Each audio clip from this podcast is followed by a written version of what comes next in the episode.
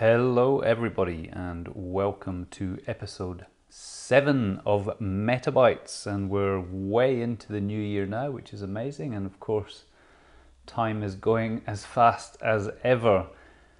And today I must admit I was struggling over the last few days about what to talk about today, and an idea came to me that I picked up last year from a keynote speaker by the name of Shed Simone, and he said if you ever get stuck with ideas, have a look at a horse racing list. So one of the races, like any horse race, I suppose, anywhere in the world, have a look at all the different names of the horses and you may get some inspiration from that. And so I thought, you know, this is the perfect opportunity, let's do this. And the first race that popped up, I just looked up, can't remember, like the TAB race list for today, and popped onto the website, and the first race list that came up, there was a horse that popped out at me called Calm and Serene. So I thought, okay, Calm and Serene, oh, I can use that, and what the way I'm going to bring this around to the content for today is talking about a bit of routine, a bit of my morning routine, which helps me have a calm and serene day, or as big a possibility of having a calm and serene day as possible, which includes meditation in the morning, hence the Calm and Serene. So thank you to the horse called Calm and Serene for bringing me inspiration, and thank you to Shed Simone for that idea, which I thought is really good. Now, I mean, being in a creative world, doing web design and digital marketing, I think I may use this quite often as a way to try and get your brain going in a different creative direction, because a lot of horse names, and maybe greyhounds as well, have kind of oddball names. So maybe give that a go yourself if you're ever stuck for creativity. So I want to talk a little bit about my kind of weekly routine and my morning routine, the stuff that I try and put into practice every day and every week to get the best possible outcome on each of the days. And it's always a work in progress. I have a lot of days where I procrastinate fairly heavily, and I've been known to do that quite often in the past, especially working for myself where I'm sort of keeping myself accountable. I do find it hard a lot of the time to, you know, to get that routine in place. But over the last year or so, over the last couple of years, there's a few things I've put into place that really help with that. So starting with kind of like my morning routine, I make sure that I get up by 6:30, so I'm up and about, you know, even if it's a day where there's maybe nothing planned, but you know, that's even like school holidays, when I'm at home with the kids, I still make sure I'm up at that time. 3 times a week I'll get up and go straight into doing some exercise for 20 minutes. So they're usually Monday and Wednesday and Friday.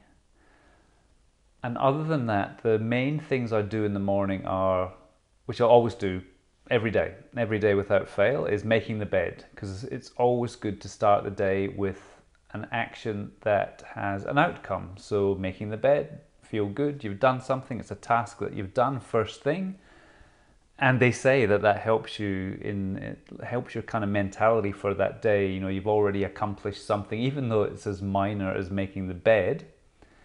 It works, I find it works really well, and I've got that into my routine every day. The other one is meditation, and I'm on about a 22-day streak now with making sure I get my morning meditation in. Or mornings are my best time to do it. Some of the time, if it's flown through and I haven't been able to get to it in the morning, I will do it in the afternoon. But usually I will do that in the morning. Once I'm showered and brushed teeth and I'm kind of ready to start my day, I'll take 10 minutes and meditate, and I use the app called Calm, which works really good, so you can check that out on the Apple apps, and I suspect it's on Android as well. So the Calm app, and that's really good. It's guided meditation, or you can do just timed meditation. But it's a great way, it's a great way of gamification with your meditation, because it gives you your streak and kind of pats you on the back when you when you hit streaks. And people need that. People need a bit of so the gamification in life works really well, because it becomes a bit of a, you don't want to lose that streak. You've got all your green days in a row. It works really well to keep that going. So yeah, making the bed, my meditation in the morning, and exercise. So they're the kind of three main components that get me going in a day. And most of that is done then by 7:30, and I'm kind of ready to check into the day, to check emails, have a look at my kind of day ahead. So once I get to work, what I've done with my calendar, which has been really useful, and I've had this in place now for about a year, I think. So I use, I've got the kind of Google Business Suite, and I use the Google Calendar. And what I've done is blocked out my week into specific kind of activity, sort of macro sort of activity. So Mondays, I will have blocks of project work, marketing. I also give myself little outs as well. Sort of at lunchtime, it'll be like listen to or watch Gary V over lunch, which is Gary Vaynerchuk, who I've spoken about before on the podcast, who's a very motivational guy from the digital marketing world. So I'll do that, and then, so my days are split up well with these blocks, and it's a really nice, because obviously the reminders come up that you're now doing your project work for 2 or 3 hours, and it just gives you nice manageable blocks to work in, rather than sort of getting to work each day and trying to work out what you're going to do. You can kind of fit your activity or your specific activity into these different blocks, which I have found works really, really well. One of the other things, part of my routine, is Tuesdays and Thursdays I put aside for meetings.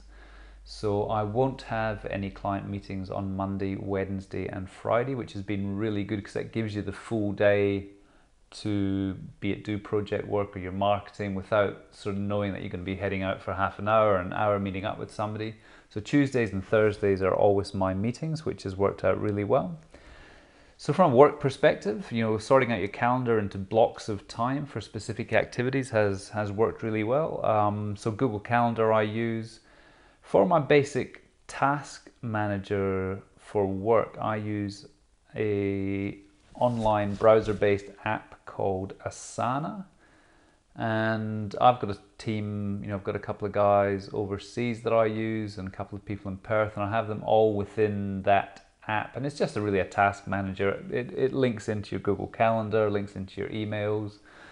So you can flick an email off from Gmail into Asana, which will automatically create a project and be task driven. So I think that's about it for today. It's all come from me having a bit of a struggle to think about what I'm going to talk about today, and then looking at the horse, and it was Calm and Serene. So I just wanted to have a quick overview of how I try and keep my week calm and serene. So my morning routines, as I talked about, making the bed, meditating, exercise. And from a work perspective, using my blocks of time throughout the week to have specific activity in these times, so you're not sort of going ad hoc each week trying to work out what you're doing. And a couple of the apps that I use, Calm for the meditation. For the blocks of time, obviously I use Google Calendar, and for my kind of more micro task management and project management work, I use Asana. So yeah, hopefully that was useful. It was a bit of a funny topic for today, but these little things, if you can try and bring any of these into your daily and weekly life, I think you will get some benefit from it. So this is a bit of a short podcast. I'm 2 or 3 minutes down on what I would usually do, but I thank you for listening, and I will speak to you next week.